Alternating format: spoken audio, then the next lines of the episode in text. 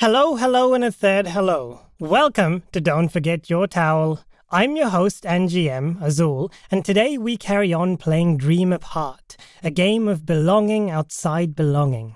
Dream Apart transports us to the Shtetl, a small, mostly Jewish town that was common in Eastern Europe in the industrial period. The game takes us to a pocket of history with fantastical elements like the demons and the angels of the unseen world. So, since we first recorded this, our players have gone and done some very exciting things. To start off with, Ben's been working on an exciting new project currently in the works an interactive fiction game with a very similar setting to Dream Apart. So, look for it in the coming year from Choice of Games, or follow Ben on his socials, or do both. Nextly, the Mists Awaken stream that Ian is GMing is going strong in midst of their Curse of Strahd campaign. And last, but definitely not least, the so very prolific Adira has been doing a whole lot of things, but their most recent thing has been the release of their new RPG, CARZ. That's Carnage Automobile Radical Zeta. Yes, that's cars with a Z. All the links are below, so go check them out. If you haven't listened to episode zero, you can still jump right into this episode, but we do highly recommend that you check episode zero first because it goes into detail about the characters, their relationships, motivations, and the world that this RPG is set in. For anyone who didn't listen to episode 0, in addition to their characters, Dream Apart has players also take on and embody various setting elements such as the marketplace or the wild forest. By doing so, the player then gets to decide what might happen there and the goals and the desires inherent to that place and the influence of those places on our characters. Dream Apart is a GMless game, so this allows for a bit of structure wherein the player who takes on the location kind of becomes the GM, for lack of a better term, of that particular location. If none of this makes sense, well, it's okay. We have faith to transcend words and to communicate through sound, so listen on, fair listeners, listen on. And lastly, Kiwi RPG Week continues until Sunday, 8th of May. There are a bunch of live streams coming up from some of the biggest names in Kiwi RPGs. So far, it's been an amazingly wholesome and fun time. So do join in and check it out. The link to the schedule is in our show notes. And lastly, lastly, we do have a content warning for this episode. Strong language is to come and mature themes as well, such as war. So, without further ado, let's travel back in time and dive into the wonderful world of Dream Apart wit, our strength, our wit, our craft. From Faerun to Arkham to Mars, we'll take the quest,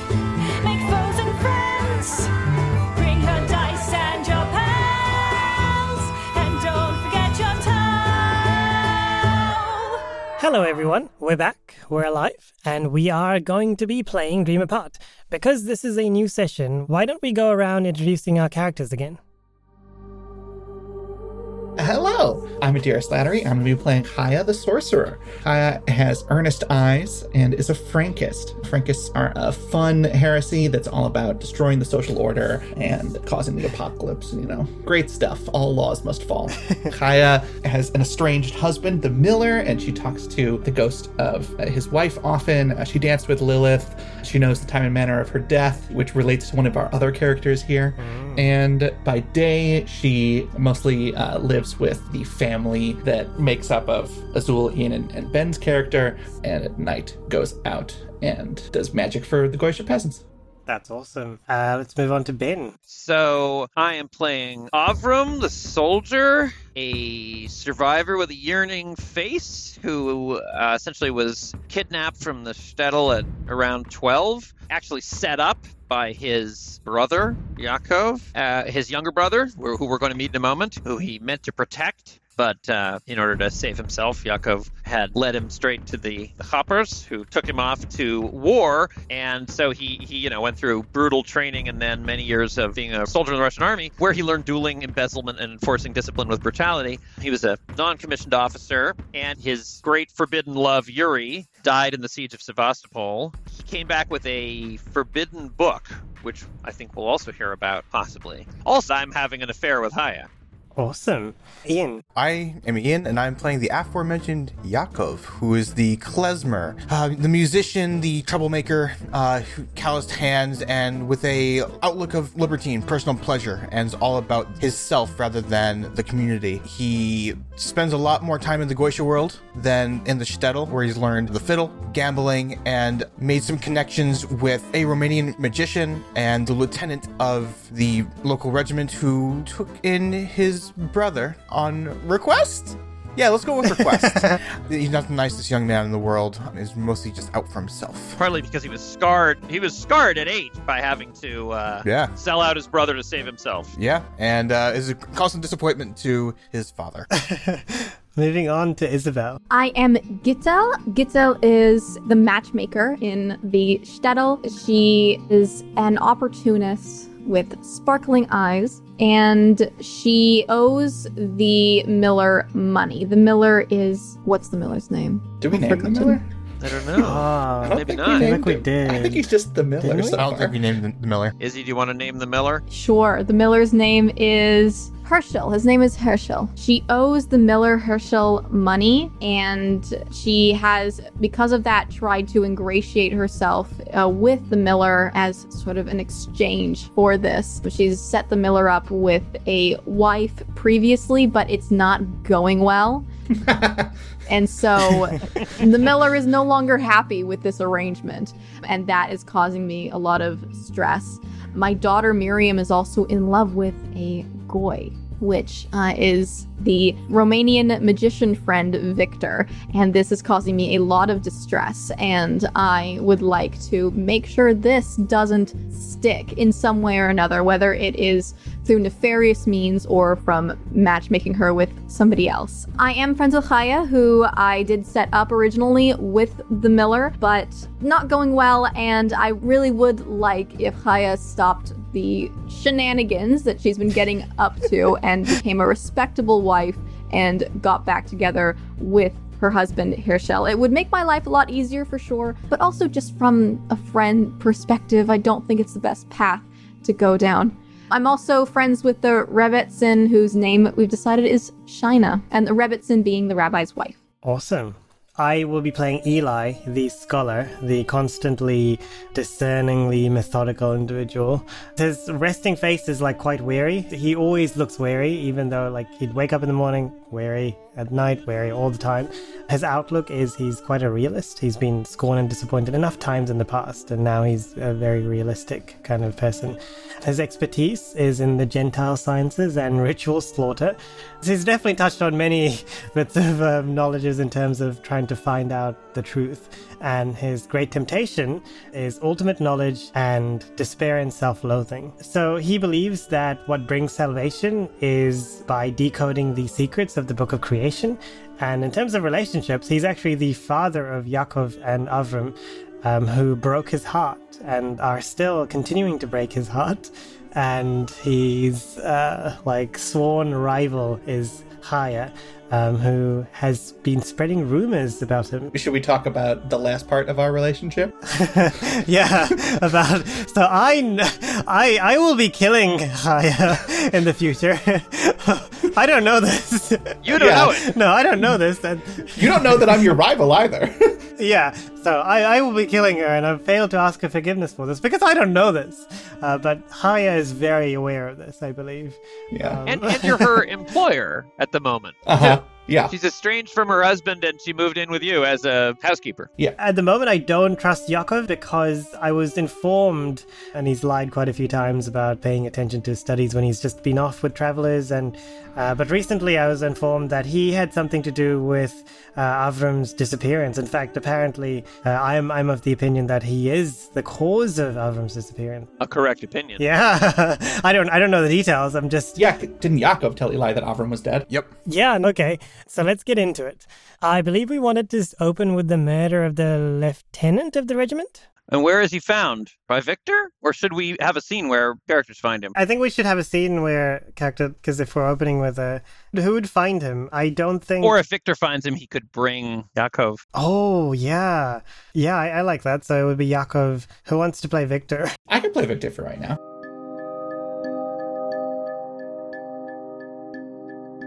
He's like flushed and hurried and runs over to you, Yakov. Friend, friend, um, uh, uh, What? Maxim is dead. No shit, huh? Yeah. Um. ah, come, come with me. Uh, it- takes the the bow that he was applying rosin to, puts it back into his violin case. It's like, uh, uh, ba- bad traffic anyway. All right, let's go. Slings the case. Yakov takes you over to a almost like a like a rudimentary alleyway in between uh, where like the Goyish peasants' houses are and uh, like Gittel's house and the synagogue. Okay. that's sort of like barrier between where the Goyish people live and the shtetl itself. And uh, in a ditch at the bottom is uh, Maxim. I think before uh, we get there, I'll reach out, put my hand onto Victor's shoulder, kind of turn around and, and say, "Do you know that you're the first? If you're the first one to find him, or if anyone else you saw? Well, I assume the murderer saw. Well, that, that's great. Are you the murderer? I'm, Am I going to be killed? well, maybe. That's how these things work. What, did you just ask me if I killed Maxim? Is the sky blue? What? I I do not kill. I am I am a peaceful magician. I do not kill anyone. I'm just, I'm just fucking with you. Let's go. So I was just going to say, because we're entering a Goyish world, uh, does that mean that the Goyish world uh, setting element comes into play, or is it just when something particular Could be, yeah. happens? I would say everybody should be always sort of browsing their settle element a little to see if some, if you know, definitely the Goyish world is front and center here. But you Hmm. know, if um, if someone remembers the dead or longs for something they can't or shouldn't have, that would be a trigger for the unseen world, for instance. Or you know, so I mean, there's you know, I was thinking that, yeah. we do know that the hauntings are a problem. They're going to see a dead body. I mean, so the unseen world can step in. So it's not uh it's not strictly zones. It's just sort of like if you want to do something related to. But definitely like Izzy should be thinking about the consequences in the Goyish world of the lieutenant being dead, right? So Yeah, for kind of everybody should be. Also, I mean, I was also wondering whether because Ian's playing Gossip Reputation, and there is a trade away when you share a secret. So, but I don't know that that's necessarily, you know, I mean, Hmm. may not be relevant, but if it seems like Gossip and Reputation are in play, then Ian could give that to somebody else. Uh, yeah. I think in in this particular scene, I'll give I'll give that over to someone else. Okay, why don't we we could trade and then you because I don't think texts and traditions are coming up for you, right? Nah, nah. So I'll I'll be Gossip and Reputation. Ooh. So we get over to the bank and we look on in. Uh, Where is where is the body? I think it's it's at the it's at like the bottom of a ditch. I'm guessing it. I'm I'm picturing it is is at the bottom of a ditch that separates the peasant's house, uh, from from like the Mm. fields. Okay, Ooh. How does it look like the Lieutenant Maxim was murdered? What does his body look like? In not in like super lots of detail, but like, is there an obvious thing, an obvious cause of death? I'm trying to think like who who would that be? I think that would be asking to Ben at the moment because that would be a gossip reputation kind of element of the story. Ah, yes. Introduce a scandal that othermost must decide to reveal or to cover up. He's been strangled with some kind of fabric which has left indentations in his skin of his neck. He's been dead for a few hours and he's he's not warm anymore, but he's not rigid or anything. There's this pattern in his neck, like it seems like that it's like maybe some fabric like lace or something. Like it's a kind of a distinctive piece of cloth that he's been strangled with. I don't know. We could we could decide who that points to. Yakov, what what what what do we do? I I I I am not from here. I I've been enjoying staying here. I would like to not get ridden out of town. Well, you can just leave, which is fine. And he takes a minute, kind of is kind of thinking about like the repercussions of like, okay, we found a military person dead in a ditch. Looking around, what's like the state the state of the ground here? Is it muddy? Is it just dirt ridden? Are there like patches of grass? I think it's like dirty and, and messy and Yeah. you're not gonna like solve this murder right here. Yeah, he doesn't think so either. Good. Turns to you. Let, let's go back into the. And kind of like takes you over to the alleyway. Here's the thing you can run, which is great. If I go and tell you saw this, I'm fucked. Mm. and he points to his face, points to the violin, points to all of him. Mhm. If either one of us tells anyone about any of this, we're both screwed. You, we need to hide the body. We need to make it look like we don't know. I taught you how to lie. Remember, it's not the lie. I can lie. Yeah, I can lie well. Remember, yeah. it's it's not the lie if you believe it. No, I, I, 'cause I ask I, I do not. I do not want to run. I, I, I there, there's a girl here. She is very nice. You, you Yes. have, you have heard of women, Yakov, haven't you? I'm a musician, of course I have. Good. it might just be good for you. And he kind of puts his, his hand on, on your shoulder. Just to get out of town, just for a little bit. Forget about the girl. And you know, I have been to many places. If I leave right after a man has died, then everyone will assume that I have killed the man, especially if we have been seen with each other. He looks left, looks right. Oh. Uh, So if we're both going to stay and pretend we have seen nothing, then we need to stay and pretend we see nothing and just wait for someone else to discover the body. They're bound to see it eventually. So where are you standing? You're standing some distance from the body in the among the Goyish cabins or in the field or We moved over by Gittel's house, actually, is where we moved. Okay. Based off of the map. So Oh, in that interesting. case, yeah, Gittel, Gittel is absolutely peeking out the window at this conversation. So now you've been seen together. I'm gonna role play this like we haven't. Like, Yeah, we don't know this. we've We don't been know, no, seen. no. Yeah, oh, yeah, of- yeah. oh, of course Yeah, not. Yeah. Oh, of course Yeah, not. yeah. So, so, okay. A man has died. We just both need to stay here and be totally normal, and eventually someone else will find the body, and no one will pin it on us. Because neither of us killed him. Now you're catching on. Yes, no one has killed anyone. No one is dead, according to uh, what we know. Yeah, just um, I'll turn you around. Just start saying that to yourself a little bit quieter, and we'll be all be okay. As you're having this conversation and hiding behind Gittel's house and unaware that she's listening, you see uh, several inquisitive schoolgirls who are who enjoy coming to Gittel's house for treats and to tell what they've heard, heading, you know, towards Gittel's house from the market square. Oh, he- hello. And we go this way. And they look at you with unabashed curiosity. I'll show you some magic later. Goodbye. And I think I'll steer us towards probably the market square of the Goys. Hmm. Get away from the shtetl. Be like, okay, okay. okay. I should say it's also good to look at the things you can do because there's a great advantage Oh, to yes. doing bad things because you will get tokens. So if you Yeah. want to, if you want this not to work out, that's the way to get tokens. Like the, the narrative flow is a little like, uh, you know, it takes a little getting used to that you're not trying to figure out how to get everything to go well because in fact, Mhm. uh, things not going well is good. I should also add to that that I believe you can make a weak move and gain tokens, but a strong move requires tokens. Right. Okay. Right. Yeah, you want to be looking at what kind of moves you have because, and also Gittel, who's now in the scene, because Gittel is listening. You could think about whether you want to do a weak or regular move. Yeah. And you know, some of the moves take a little bit of thinking ahead. So, like, see one of your schemes go terribly awry. You could either decide that in that moment a scheme goes terribly awry, in which case you're sort of informing us what the scheme was, or asking us what do you think the scheme was, or you could like start setting up the scheme, Mhm. including telling us like, okay, so I want my scheme to go awry, so I'm thinking, that, you know, so just just to say Mhm. Okay. that that's a little bit of the engine of the game. And the other way that you can get tokens is through the lures. For instance, if somebody reveals a secret to Haya, they gain a token. Yeah. How many tokens do we start with? Zero. Okay, cool. So you have to do something. You have to screw up first before you can do all the fun strong moves. Yeah, I, I love that. Regular moves are free though, right? If I recall. Yeah. Your regular moves are free, and weak moves you can also do at any time, and you get a token. Uh, you get paid for. I think then as we move away and we see the girls kind of like chittering by, I'll turn around, give a hi, and pull out my violin just really quick and play like a small tune as we're walking away. Just kind of like draw Hmm. their attention more towards the art rather than Uh-huh. what they might have heard. Right. So now they're definitely gathering around. You've caught their attention. They're all like pretty fascinated with the whole uh, klezmer and magician from out of town. So they run up and start chattering at you. Oh my gosh, he's so good. They're like, "What are you doing? Where have you been? What have you seen? Tell us everything." I'll start spinning a tale. Ooh, I'll take a story that I remember from my childhood that's just like little bits and pieces from when I was, I was supposed to be studying, but kind of just like instead of just paying attention to half heartedly. Take those elements, start spinning it into a story about maybe about like the forests around here. Maybe like I've seen the Dybbuks of the Night and something like that, and start playing mm. music around and like do underscoring around that and just spin like this kind of fairy tale for them. Nice. I think we should pause in this pregnant moment where there's all these scroll girls around it. There's now a crowd is, is gathering near Gittel's house because there's an impromptu performance has now started happening and people are starting to come out of their doors.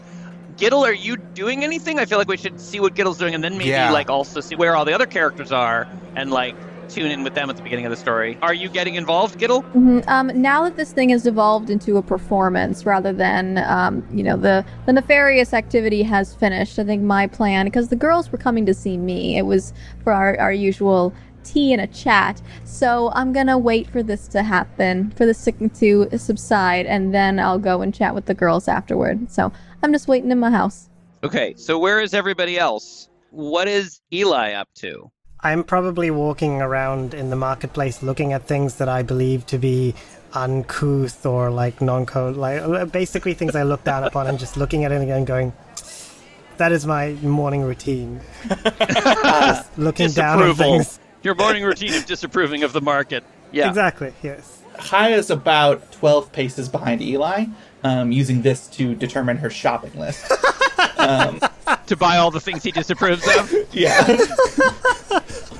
just so he can he can kvetch more when he gets back to when he, when you unpack in his house. What? You bought this? Clearly, That dress shows your elbows. That dress shows your elbows, and this meat is far too close to the rump.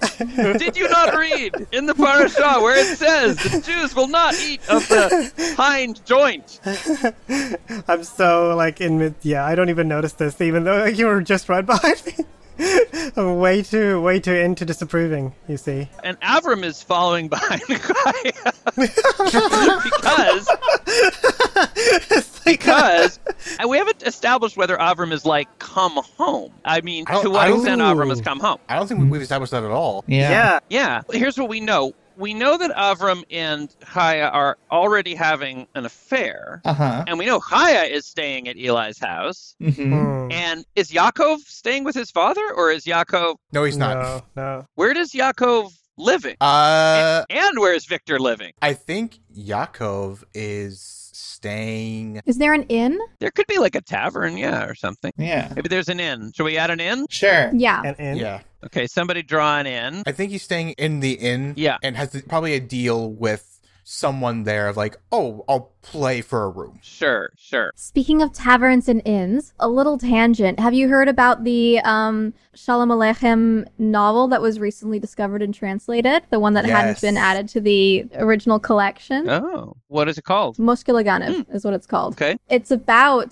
Moshkele, the Ganev, the, the thief. Uh-huh. Uh-huh. and it's a, a novel that apparently they think they might have not put it in the original collections because it was more about the underclass and the working class. Mm, yeah. Yeah, and um, it was set mainly in an inn. Like it talks about Jewish people and Jewish women working in, you know, behind the bar and stuff, which at the time would have been considered very unladylike and scandalous. And it actually, you know, has Goyish and Jewish relations as being like a relatively positive thing in the like relatively positive relations happening in this book. But anyway, yeah. So a tavern uh, apparently would have been very um, looked down Yeah, upon, but people definitely worked them. Yeah. Another like economic tidbit of that is that the Polish nobles had figured out that and the Russians too, but you know, it's probably still like Poles who own the land around here, like the Polish baron owns the fields and everything.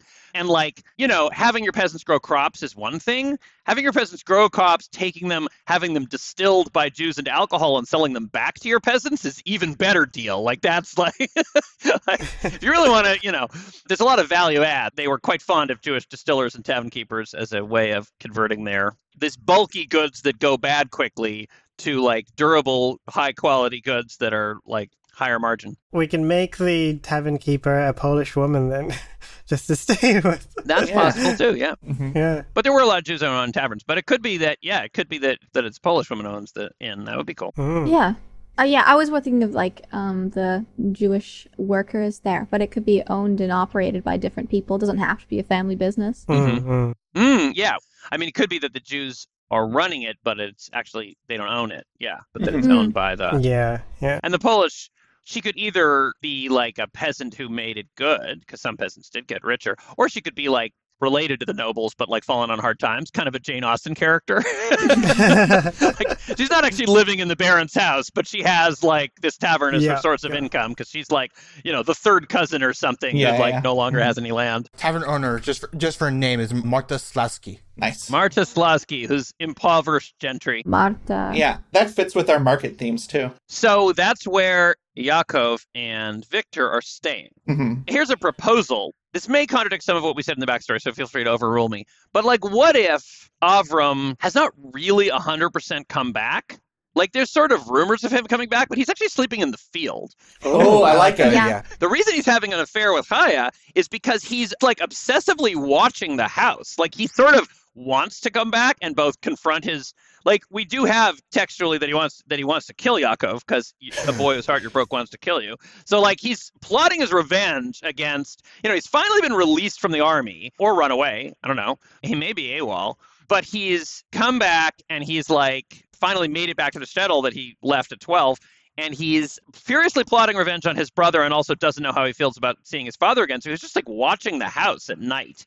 And as we know, Chaya leaves the house at night to go do Frankist heretic Yeah. witch things. Mhm. So like I think that makes the most sense. they had some confrontation in which you know their relationship developed so possibly he's now like in disguise in the market square following chaya you know she basically came out in the night for frankist rituals with benefits and then then Avram is it has like not slept since then. He's been like up, like watching the house dressing, and then when they leave to go to the market, first Eli and then Chaya, he's tailing them. I'm not sure that Avram even needs a disguise. He left at 12, and now he's like a Russian soldier. yeah. Yeah. He's in a Russian soldier's uniform without a beard. Like, you know, Yeah. he doesn't even look like a Jew, really. Yeah. yeah, So he doesn't actually need a disguise. that would be the most thing he might need a disguise is if he doesn't want to be walking around looking like not a Jew in this shtetl. Yes, yes. No, but I think maybe everybody's like, okay, the Russians are here. We gotta. Yeah, I guess you, we should ask who's playing the market. I am. Okay, dear. So I think we should ask the market.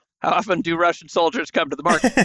I think because of the uncomfortable bargains desire, Russian soldiers mm, are pretty often in the market. yeah, yeah. Yeah. There's maybe like an outpost or a garrison or a camp not too far away, and they come to the market and.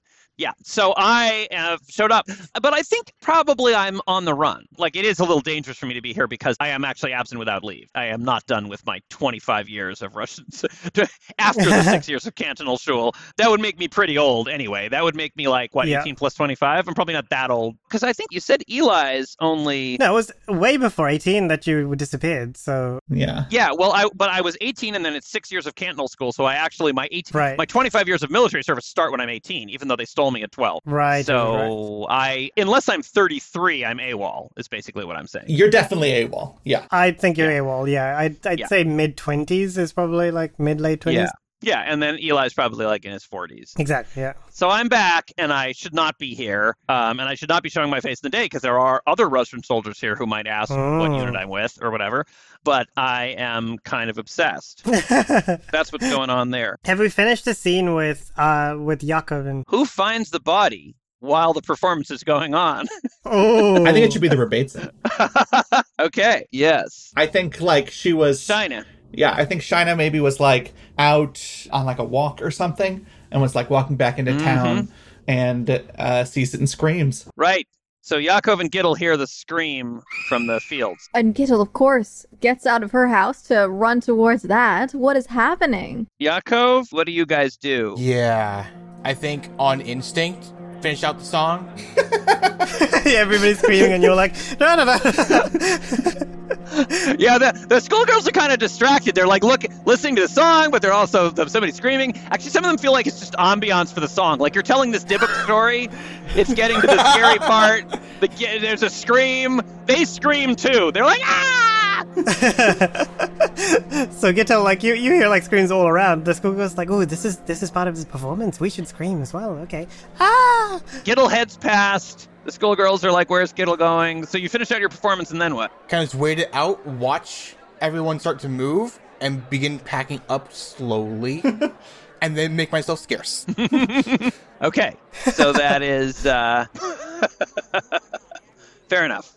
So, Gittel, what do you do when you come on upon the Rebbitzin screaming next to a body? Shina, what are you making this din for? What has happened? Ah! Ah!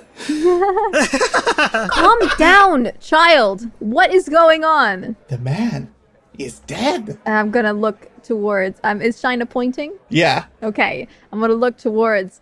Oh, that is certainly a dead man. He is in a ditch. Yes. uh, um, okay, I'm gonna look around. Is anybody else coming towards the scene? You're playing the Glacier World, I'm maybe we playing the should give away Glacier the Glacier World? World, unless we want somebody to come from somewhere else. All right, I'm going to make a bold move here, and I'm Okay. putting down the gossip reputation and picking up the Wild Forest. Nice. Not that near the wild. It's on the other side of the inn from here. And I am going to. So there is someone. We haven't had anything supernatural yet, but we're perfectly fine with it, right? Like we're not Yeah. trying to keep. We're not trying I to avoid so. it. Mm. No. Um. So. Uh. magic, magic, magic. So there is something green that looks like a little like it could be a spider, but it looks kind of like a little moss covered person with very gnarly like limbs crawls out of the dead man's pocket ah! and like sees you and scampers off into the grass. Get it! Me? You get it. Cool, cool. The girls have like come up and around and are around. What's going on? G- girls, get get the thing! There's a thing! Ah! W- what thing? Is it going to be dangerous if I try and, and follow the thing? That's it. You don't Yes. And that'll be great. No, no, I meant like, is the ditch like, you know, is the ditch oh, like is really? the ditch um Yeah. It's large enough to have like a human body, right? Considering. I just mean like, would Gittel be like, yes, I could try and follow this thing physically? Sure. I feel like Yittle could be like, I, I, I control this thing, given that the wild forest is sort of beckoning you. I mean, it's not a canyon, you know, it's a ditch. Like, Sure. it's a it's a drainage ditch. It's You might get Okay. a little muddy. Yeah. Okay. All right. I'm gonna hoist up my skirts and, and try and follow the little mossy creature. So I guess you're poking your nose into other people's business. I am. I am poking my That's- nose that's in other a regular business. move. I don't know if you want to um, make a weak move. I mean, accidentally encountering the unseen world is a weak move. Mhm. Just putting that out there. Yep. I could accidentally encounter the unseen world. Ooh, okay. Sounds good.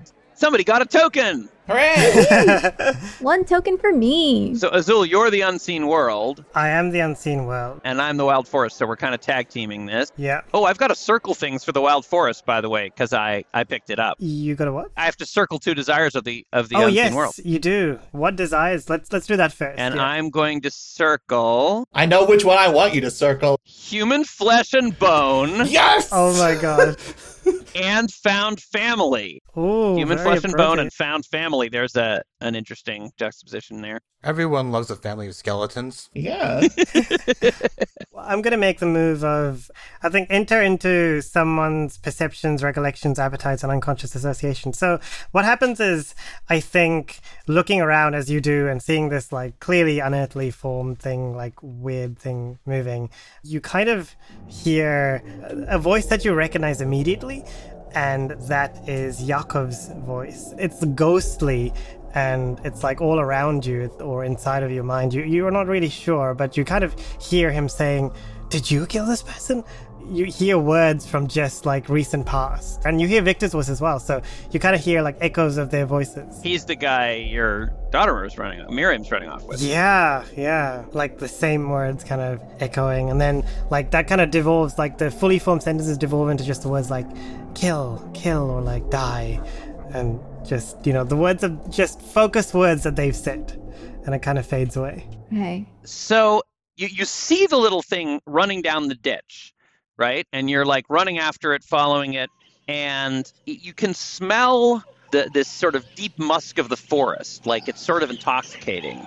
And uh, you know, it's like old moss and and loam and like the mushrooms that grow under the you know the, the, the shadow of the pines and everything and even though you're you were standing in a relatively ordinary place i mean it's muddy and dirty out by the peasant cottages but it's the sunlit world.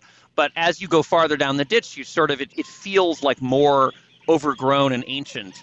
And you even though this is very improbable you feel like you lose your way and you end up crossing into the wild forest. You actually are so like focused I mean, unless you want to make a move or something. I would suggest that the way things are heading, feel free to jump in, that you are so uh, focused on the creature and sort of drawn in, and also the voices of the unseen world, that you actually cross the road without noticing it and enter the wild forest. Mm, Hmm. mm. Yeah. Okay. Do we want to pause in that cliffhanger and move the plot of everybody else forward? Or, or also, Yakov may observe this. I don't know if we want to keep going with what Yakov sees or. Does Yakov leave the scene? Yeah, like are you? Oh, uh, he's gonna take the regular move, um, bolt for the nearest exit, which would be down the road and towards probably the inn. And I would I would think that Gittel, as you leave the fields, uh, you can see out of, your, out of your peripheral Yakov moving quickly over towards the inn, and maybe you lock eyes with him, maybe you don't, but you see him look up at you and just look down and move closer towards the back of the inn.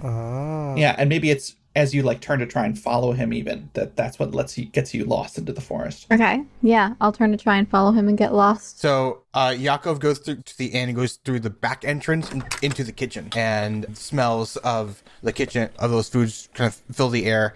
And he d- dives on in, looking back, and does he see Gittel? No, because she's in the woods. He'll breathe and head on in through, through the back way into the inn and exit the scene. Okay, I feel like maybe we should leave that cliffhanger I think so too, yeah. and find out what's happening in the market square and things. Mm-hmm. Uh, Isabel, you want to play the market and swap with me super fast? Yep, sounds good. Cool. I've also picked up crossbin traditions again, or reputation again. I think as we're leaving the market, we would probably find out, hear out, hear about the dead body. Oh, um, yeah. Well, if you're going back to Oh. Eli's house, it's not that far from the scene. yeah. Hmm. Maybe the girls who like who are just talking kind of like are in the market now and they're just gossiping about Telling everybody. yeah, just Yeah. did you see the dead body? Like, oh my gosh, there's a dead body. This is the first dead body I've seen. How about you? There's also a que- like question of what, what the Rebbitzin does. So Gittel was there, but then Gittel ran off, That's true. and she rushes back. And I feel like maybe what should happen is that who would be Shina right now? Gossip and reputation. Yeah, hmm. I think she would run back to her home. Yeah, I think Shina would want to tell the rabbi first and foremost because the rabbi is the one who really legally governs the shtetl, and that would be mm-hmm. so the rabbi mm-hmm. should know first before the goyim do. Which means she has to pass through the market square. So Yeah. What's the rabbi's name? I don't think we said it. yeah, we Okay, don't. I don't let's let's so. pick a rabbi. Rabbi Yitzhak. Yitzhak, sure. Okay, Rabbi Yitzhak. So Shina starts running back to the synagogue with the little girls in tow. It's like, come on, come on, girls! Like, you don't need to see this. Uh, but they're fascinated by it, and she runs into the synagogue to go tell uh, the rabbi. Whereas the girls, they want to tell as many people as, as they know about it, and just go straight into the market square. Okay, I'm making a weak move, uh, which is demand an explanation from someone. So I'm taking a token, and the person I'm demanding an explanation from is the Rebbitzin. As she goes from the Goyim's peasant house to the synagogue, I was over there in the market square, but then I hear everybody. I hear this business about a dead body, which of course is rather frightening. It's, in fact, I heard it's a soldier, right? Um, Yeah. Like somebody said a soldier is dead and i uh, get very upset about this so then i demand to her and you know in my mind i'm just like asking the nearest person but of course she doesn't even know i'm a jew i'm just a russian soldier although i do say it in yiddish so that's a little confusing but It's just like a stimulus overload for her because it's like a little like, stimulus overload yes Rebbitzin Shina is heading back for the synagogue and i'm like what's this about a dead soldier explain yourself well, well, well, um, we just we just saw some like a dead. There was a dead soldier like n- n- south of here near like there's a crowd and everything. Well, well, okay, all right. I'm gonna confuse the present with the horrors of the past.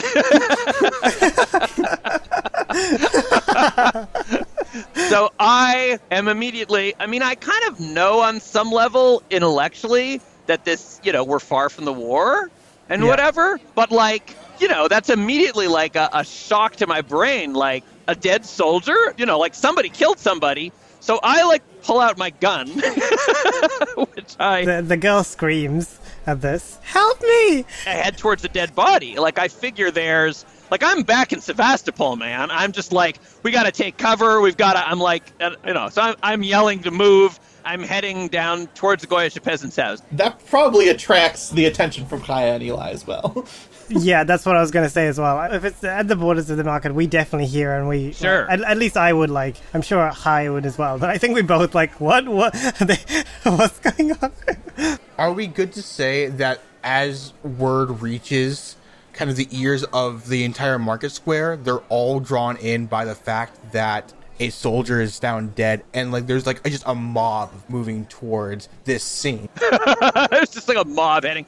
Yeah, although now there's a guy with his gun out running that direction, so that might, you know, it, depending, that might have an influence on the mobs. You know, like curiosity versus self-preservation. Who's uh, doing Goyish uh, Adira? So Yeah. like what what effect does it have Adira? like a guy with a gun followed by two other people. I think the the Goyishe peasants have started to like come out as well with the commotion, and uh, most of them are like, "Oh, good, uh, a soldier is coming to to come deal with this." When they see Avram, and then they probably also start to like assemble when they see this mob. Like, "Oh, are we gonna have to beat this mob off of this dead person?" So I think the the peasants are like ready for a conflict. Yeah. And what is Eli doing? And what is Chaya doing? Eli is closely following this young Russian soldier with a gun out, running away after seemingly causing a girl to like scream out in fright. Like he wants to know, like, what is this? Like something is afoot. Chaya's right there with him, uh, except uh, she knows who this Russian soldier is, and she's probably beckoning the mob to come. Eli's still oblivious that Chaya is following him. like he's so like focused on what's going on. Yeah. What does Avram do when he approaches the like Adira? Like, what happens? To, does the crowd open up for uh, Avram, or like does it still? I, I would say the Goyishe peasants probably open up for Avram, but I don't know that they open up for Yeah. sort of the mob in general. So Avram, you know, is kind of in the. zo- I mean, he's definitely having a flashback, but he kind of he he he starts when he sees the Goyish peasants, but then they kind of they're clearly sort of parting, looking to him and everything. So he like commandeers them. Now that he's in his flashback, he's barking orders in Russian. So he's like, "You with me," you know, and In takes them down to the fully, you know, not fully understanding what's going on. The Goyish world is more than happy to have some hierarchy and order. Right. so he gathers them and he, he takes them down to the to Maxim's corpse. And then he where is everybody else? Are they they're still following? Like the whole crowd Yeah, is so- following? okay. Given how far Chaya and um, Eli are, I imagine they'd arrive there like maybe a couple of minutes after um, Avram kind of looks at this thing. So I didn't even realize that draw a weapon was my regular move when I drew my weapon.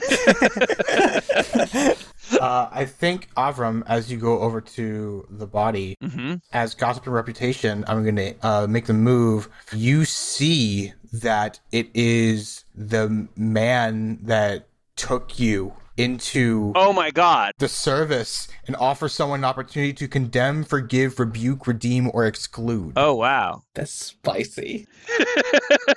you see the strangle lines on his neck. You see the open eyes as no one has let them close since the estranglement. You see colors left his face. You see his hands are gaunt and open and like look like they were reaching out to fend off whoever it was. But you see no bullet wound. You see no sign of immediate death. Looks like this was long, prolonged, and painful. Hmm. Okay. I feel like I'm going to accidentally encounter the unseen world. So I guess that will be up to the whoever's playing unseen world to tell me what that means. But like I, I'm like I'm like, all right, you there, come over here. We're gonna get the body. And then I see his face. I realize who it is, and I like stop dead still. And like my trauma is now redoubled because it's the guy who took me. Yeah, so I'm going to use a move enter someone's perceptions, recollections, appetites, and unconscious associations.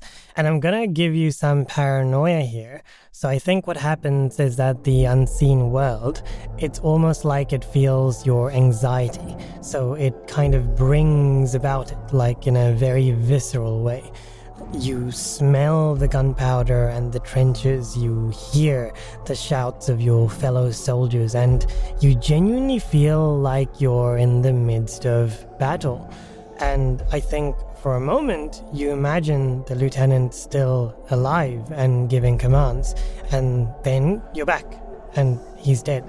It's kind of like you're being wrenched out of reality and then shoved in again. Cool. So I I'm absolutely horrified, and I I burst out crying. Like tears come to my eyes. I'm like terrified. I'm back into my I'm a child again for a moment. Hmm. and forgetting all of what's happened so far to bring me to this point or or who I've become, I turn to Eli, Yep. my father,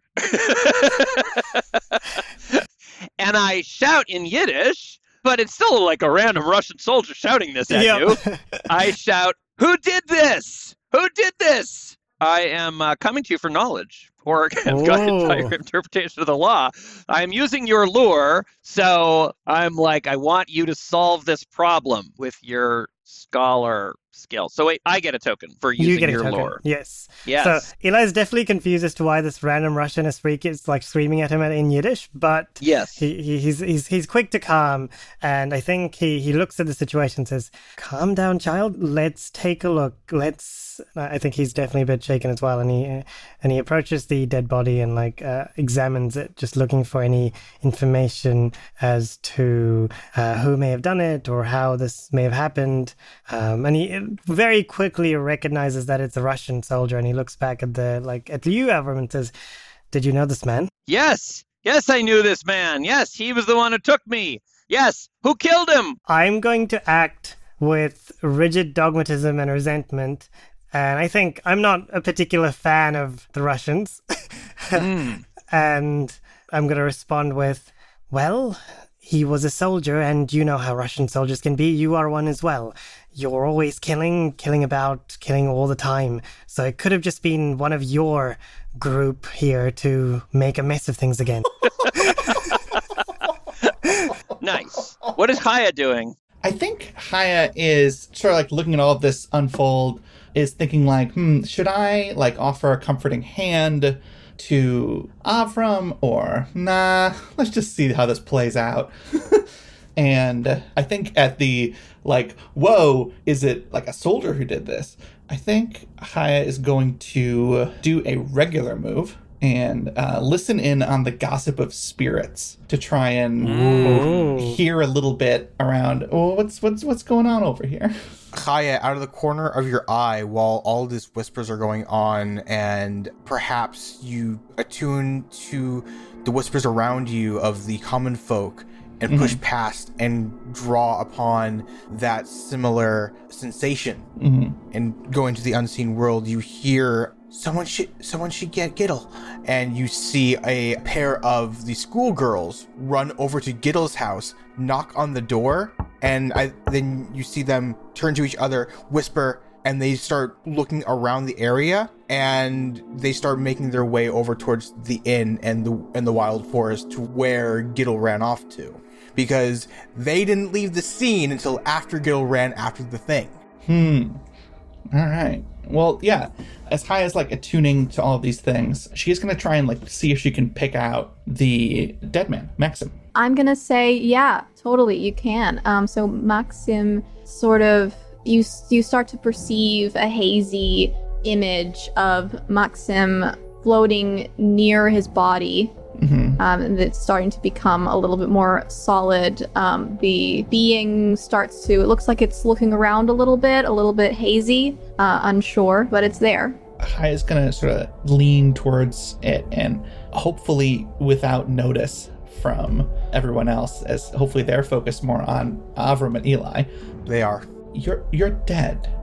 Do you know why? I, uh, I was I was gonna go to the the church. Oh, And what were you going to do? I was meeting someone. We were gonna meet my my daughter.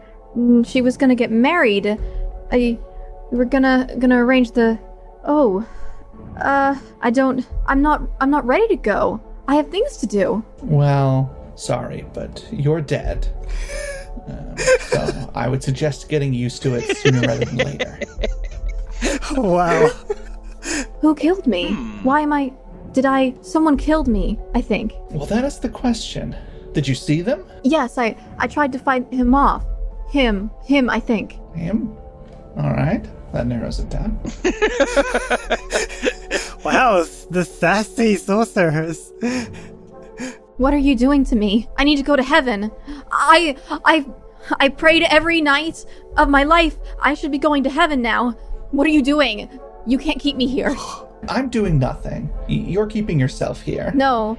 Um, now, No, I've repented. wh- I spent one my- moment. Just, just, just calm down. Just calm down. Just breathe, or, or whatever you do.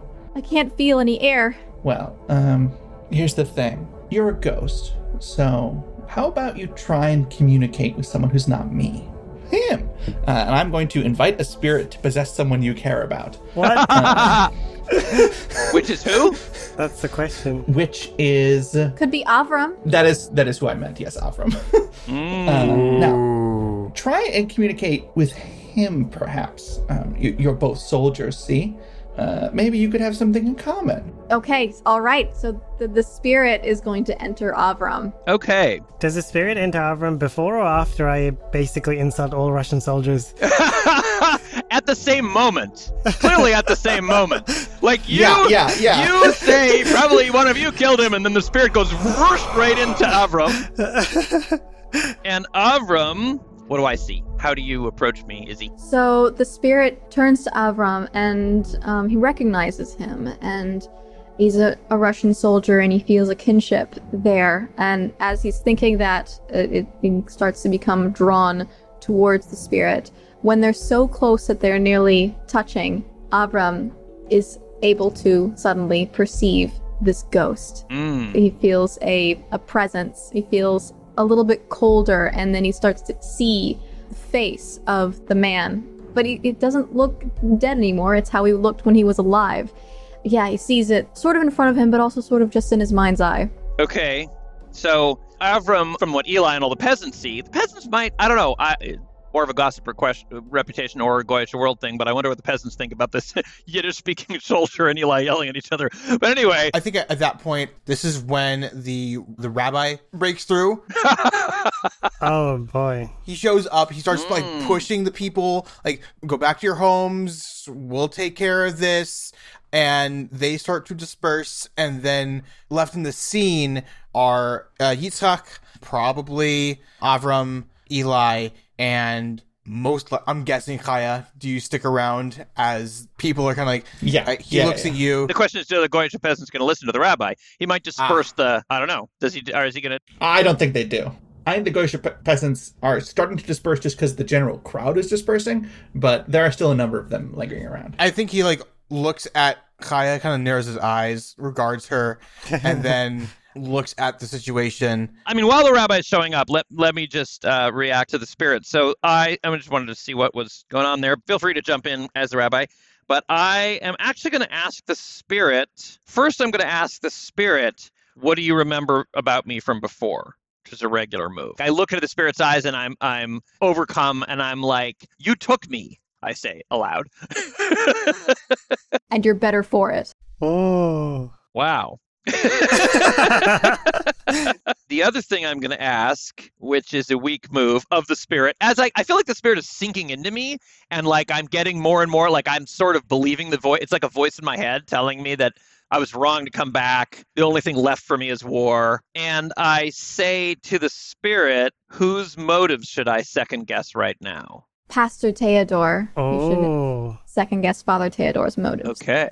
All this time, Avram is just shouting out these things, and so like you know, I was like, "Soldier, are you are you okay? Is is is everything good?" He would be shouting it in Russian, wouldn't he? Would we understand what he's saying? Yeah, I guess I was talking to the lieutenant in yeah, Russian. so you would be in Russian. So Yeah. I mean, you are shouting either way. So I, I definitely, Eli definitely just approaches and he's like, "Did I hurt your feelings?" So Avram is going to. I think I just go stone faced, and I'm listening to the voice in my head now about the the ghost, which is telling me Yeah. this, Yeah. and I just turn and without a word, I head for the church and Father Theodore. Where the rabbi knows he has no jurisdiction or power over the soldiers, but he does have, have influence over the, the Jewish people in the, in the shtetl, and it's like, okay, let's protect all this. I think he'll, he'll call down to Eli. Everything okay down there? We have a dead body and soldiers in the shtetl. So no, nothing is okay. Oh, As the rabbi looks around, Chaya is not there, and I'm going to do a strong move called Move Unseen. Hmm.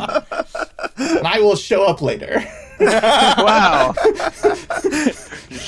Uh, Adira, I have a question for you. When do the soldiers of the area show up as part of the Goyish world? Ooh. So there's been a commotion. Some of the Goyish peasants have left. Uh, some of the other ones are still here. And I think they went and got somebody from, like, one of them went to go talk to, like, the household of the Baron or something. And so there's probably, like, a couple of them on the horizon, like heading this way. They're just sort of tromping right across the field, not not giving a shit. I was going to say, in that case, I'm going to not say what I just said to the rabbi until they arrive, thus using a weak move, essentially and attracting unwanted attention. I basically Nice. just shout out to everybody, there's a dead body and we've got soldiers in the shtetl. Of course, nothing is right. I have a follow up question for the Goyish world. So you said they, they went to the manor. So are these Russian soldiers who were staying at the manor, or are they, other possibility, like the Polish noble's personal guard? So maybe like a, a third force? You know what I mean? yeah. Yeah, let's make them a third force. Why not? Like like the Polish guard of the you know kind of uneasy relationship with the actual czarist soldiers. Like you know Yeah, yeah. they would have belonged to the Polish army before this place was conquered. Oh you know, yeah. so it'll hurt them most to just refer to them as like yeah, yeah, unwanted or like yeah. Oh yes. I think as the as the soldiers like arrive, they see dead body. There's a Jew next to the dead body. There's a rabbi up there. I was going to say, if, if they're coming in from the horizon, uh, Yitzhak will look down to Eli and say, "It's best if we're not seen over here next to the body. We should at least." to, to that Eli, I, I just look around, see the Polish soldiers coming, and then point at them and say, "You mean because they're coming?"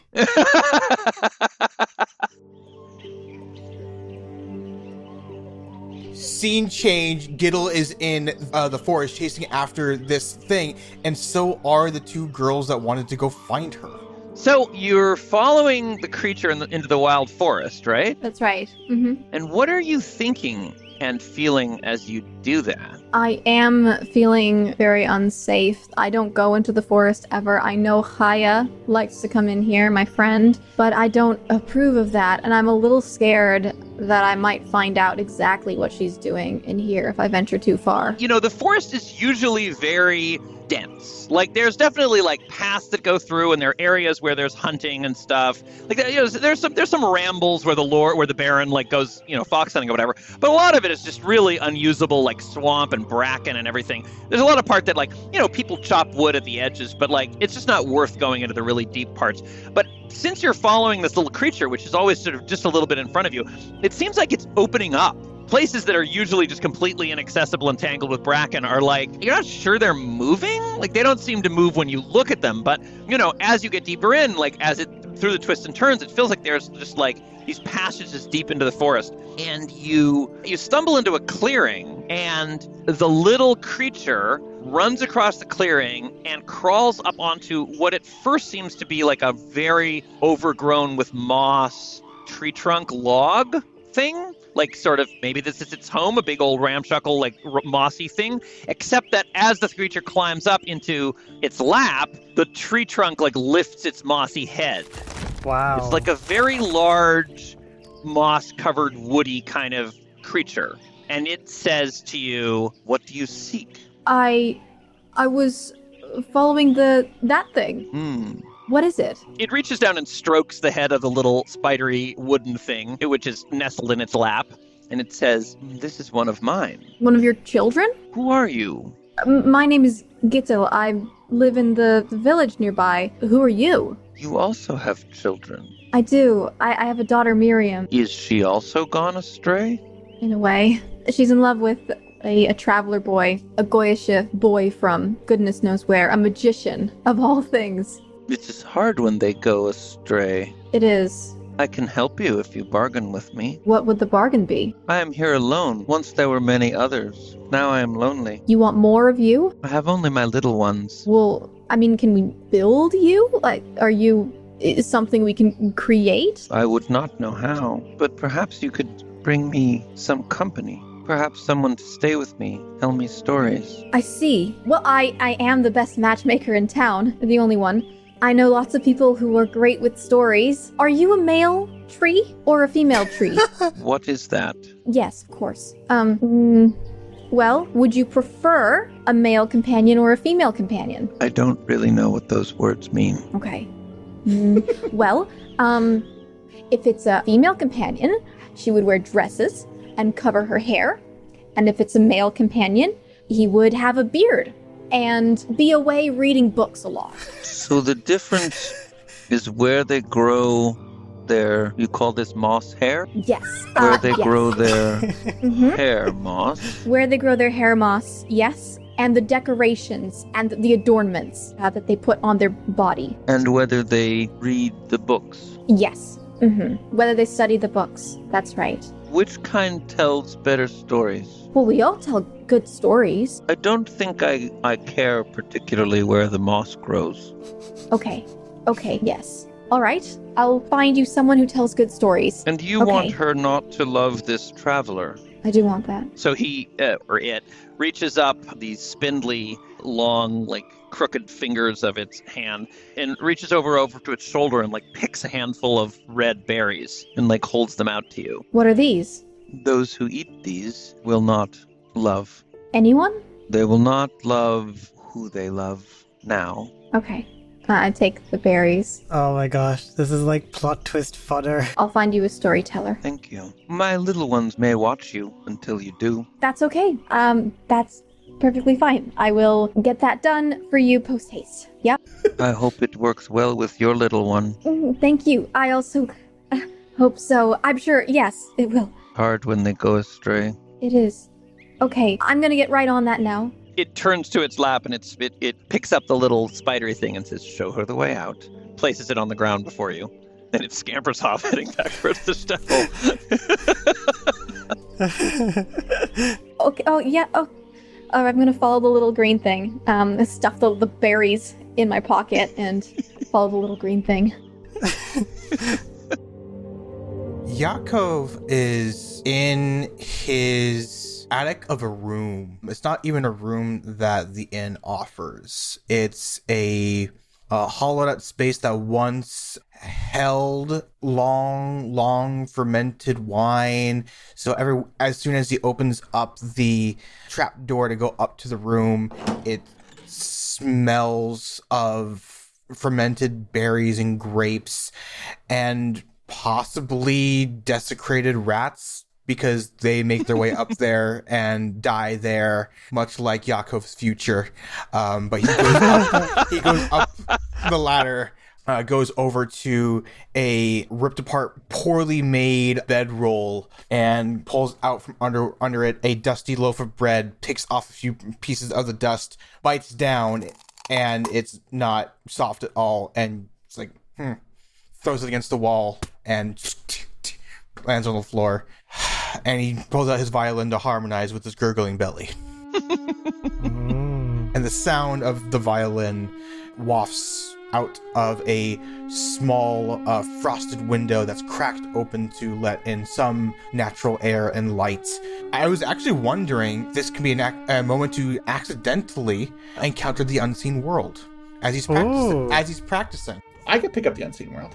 Yeah, yeah, go for it. yeah, accidentally encounter the unseen world is take a token, right? Yeah, so so as you're as you're playing your music, um, and it's it's rolling out over the countryside around the shtetl, you look out over the town and feel a little voice sort of worm its way into your ear.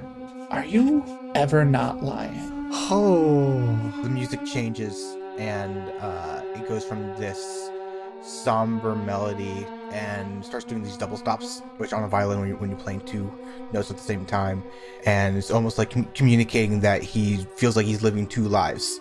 And uh, as he moves one goes up and up and up while the other one just begins to turn into an open string, like it's falling away, falling away to that openness, to a void within the sound, within the music itself, even though the two lives are still playing, the two notes, almost to communicate, to tell the unseen world that always living between those those two notes, those, those two strings. Well, look at what your lies have wrought.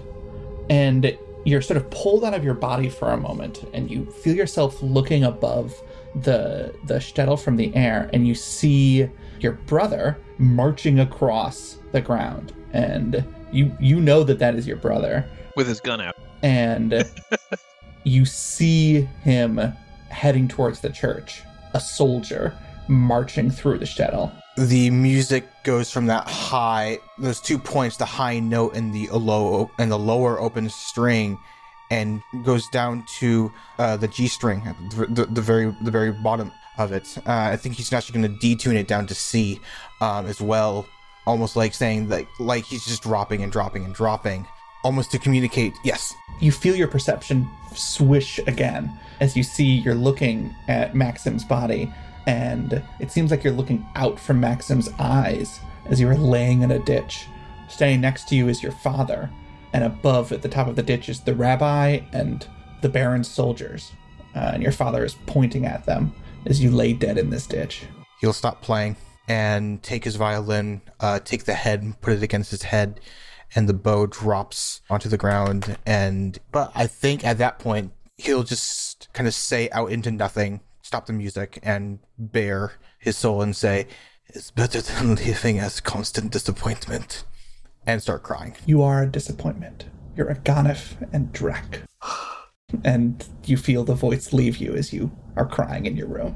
he puts everything away and he smacks himself a few times in the face and it's like politica yakov ah, you have people to play for you have food to eat and he grabs his stuff and continuing to lie to himself that he has a life to live he goes over to the, the trapdoor opens it up and uh, he's going to begin his evening gig i have a question would that be blunder into a bad situation totally unprepared I mean, only if it's a bad situation. Let's let's see if we can make it a bad situation. who's who's at the gig? what are you unprepared for? Victor's definitely there, and I think the schoolgirls are there as well because this is like they think that maybe Gittel is uh, Gittel is like around here, so they're just walking around looking. And if if Yakov comes down, I think one of them will. Does so Yakov's Yakov's. So this is what I think. Uh, feel free to like say no, but like uh, the heaven's like pretty full, you know, soldiers, all, all sorts of people. And I think once Yakov comes down and approaches the stage, one of the schoolgirls points at him and says, Hey, it's that guy who's near the dead body. Yeah, that would definitely count as a bad situation. Hey, it's that guy who's in the dead body! Scene. Stop dead in the tracks, eyes wide open, thinking of a lie, Yep. thinking of a story to And tell. And Victor's there as well. His eyes like widen.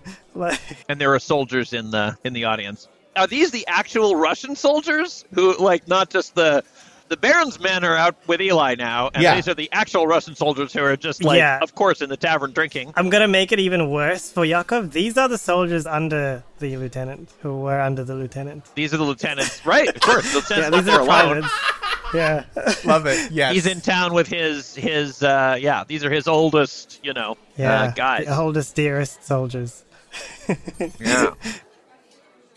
Okay, so I am barging into the church. Is Father Theodore there? Yeah, Father Theodore is in the church. What day is it? It's a Wednesday, let's say. But like, there's often church services on Wednesdays. Yeah. But yeah, Father Theodore is there. Um, he's just by himself. There's not currently any service happening. He's just tidying up. What's Father Theodore like? Father Theodore is a kindly looking man. He's about 35. He's been in the church for a while, been a pastor for a while, but he's not like one of the seasoned members. He kind of got appointed to the shtetl just to keep an eye on things. It wasn't like his it wouldn't have been anybody's first choice. It's kind of where you send people who maybe aren't as uh, as high up in the ranks, so they don't have as much say Yeah. but not the like total newbies so that they know what to do. Yeah. So yeah, he's a nice guy. Um yeah. Okay, so I am still under the influence of the, the ghost of the lieutenant who told me to be suspicious of Father Theodore. Yes. And so I march in through the pews. And also, I'm feeling like I was wrong to come back here. I'm a fool. I will never, you know, my father didn't even know me, by the way. My life is ruined. And it was it, it was a masquerade to think I was here. And I actually am only who the, I mean, I'm possessed by the lieutenant, basically.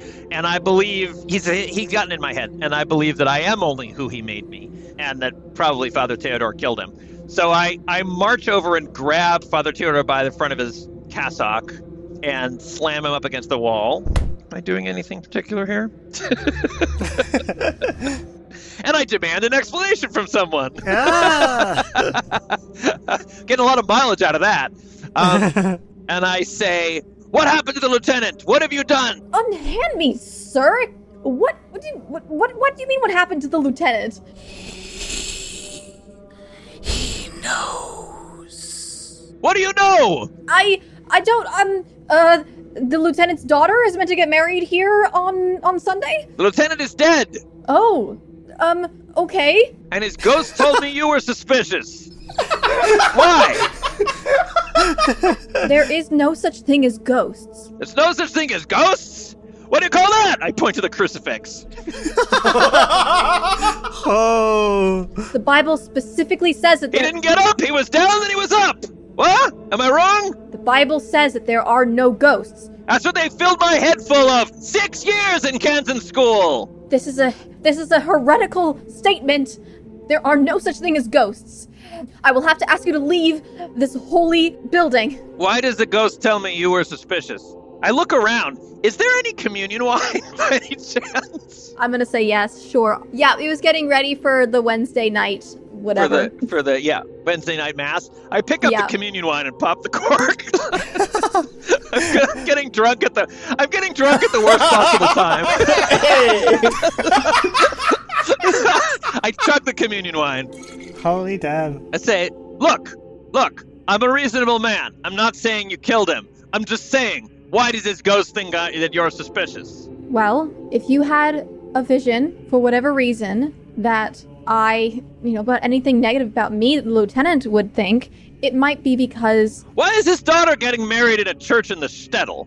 There's no better church? the truth is the lieutenant's daughter was planning on marrying a Jew. And And he's allowing this? yes, I don't understand it myself, but they wanted me to perform this marriage between a Jew and a Christian. And it's possible that he didn't think I would go through with it. The Jew is converting? Is staying a Jew? Where will they live? That's like a that's like a donkey marrying a peacock.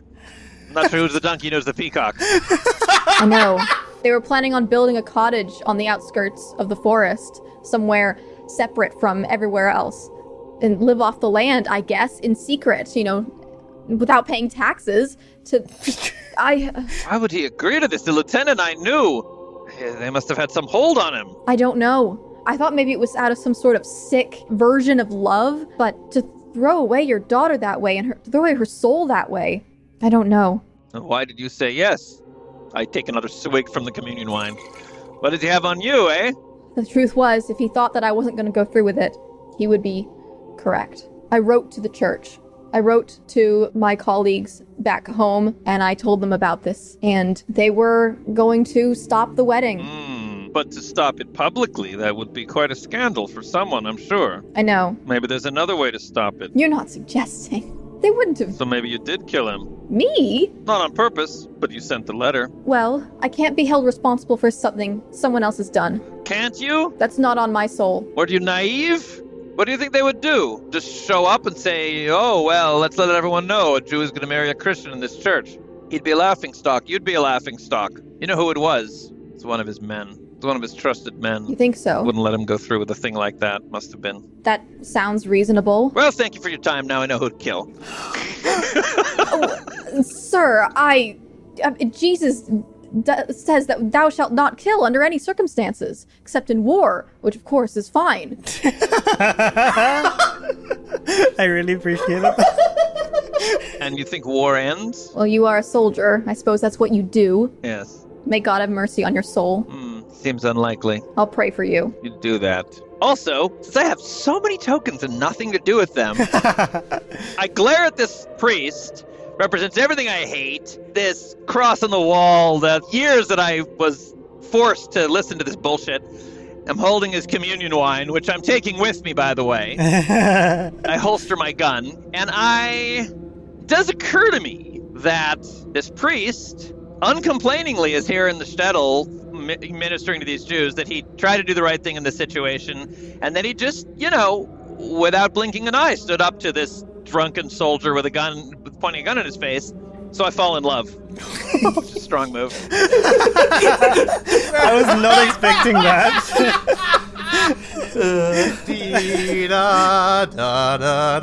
What's that I hear? Wedding bells? So I, yeah, so I, I take another swig of the communion wine and I say, well, I'll be back if I live. And I leave. When you're leaving, do you look back ever, or do you just keep going? I, I look back. You look back and you see in your mind's eye all of the other places of worship that you and your platoon raided, and all you see is oh. just Oh. ruins.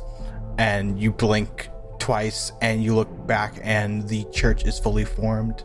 The glass is no longer scattered along the ground. The, for the priest in front of you, the one that you have a little bit more respect for, was no longer um, stabbed through the heart and shot through like you just saw moments before. Um, while looking back, and it's back to its normal self as you relive a memory through the unseen world. And as you like turn, leaving the memory and like step one foot outside the church, Chaya's right there.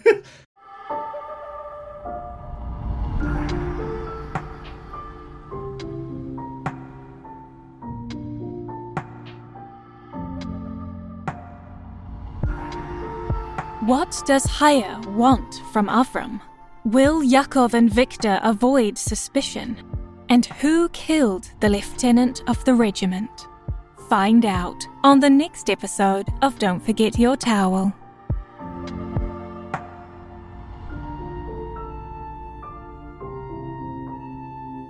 If you like what you hear, please connect with us on Instagram and Twitter at DFYT underscore podcast, on Facebook at Don't Forget Your Towel podcast, and through email at dfytpodcast at gmail.com. If you have a few dollars to spare and you've been liking what you hear, please consider donating to us on Patreon. But if you don't have a few dollars to spare, that's all good too. Just keep listening and like or review us on iTunes or wherever you get your podcasts. Every single rating goes a long way to helping us increase our reach and to share the RPG love. We would also like to thank our patrons Benjamin Tay, Adrian, Jesse Wesson, Bonnie Cohen. Thank you all for your support. We could not do it without you. Till next time, keep your towels at the ready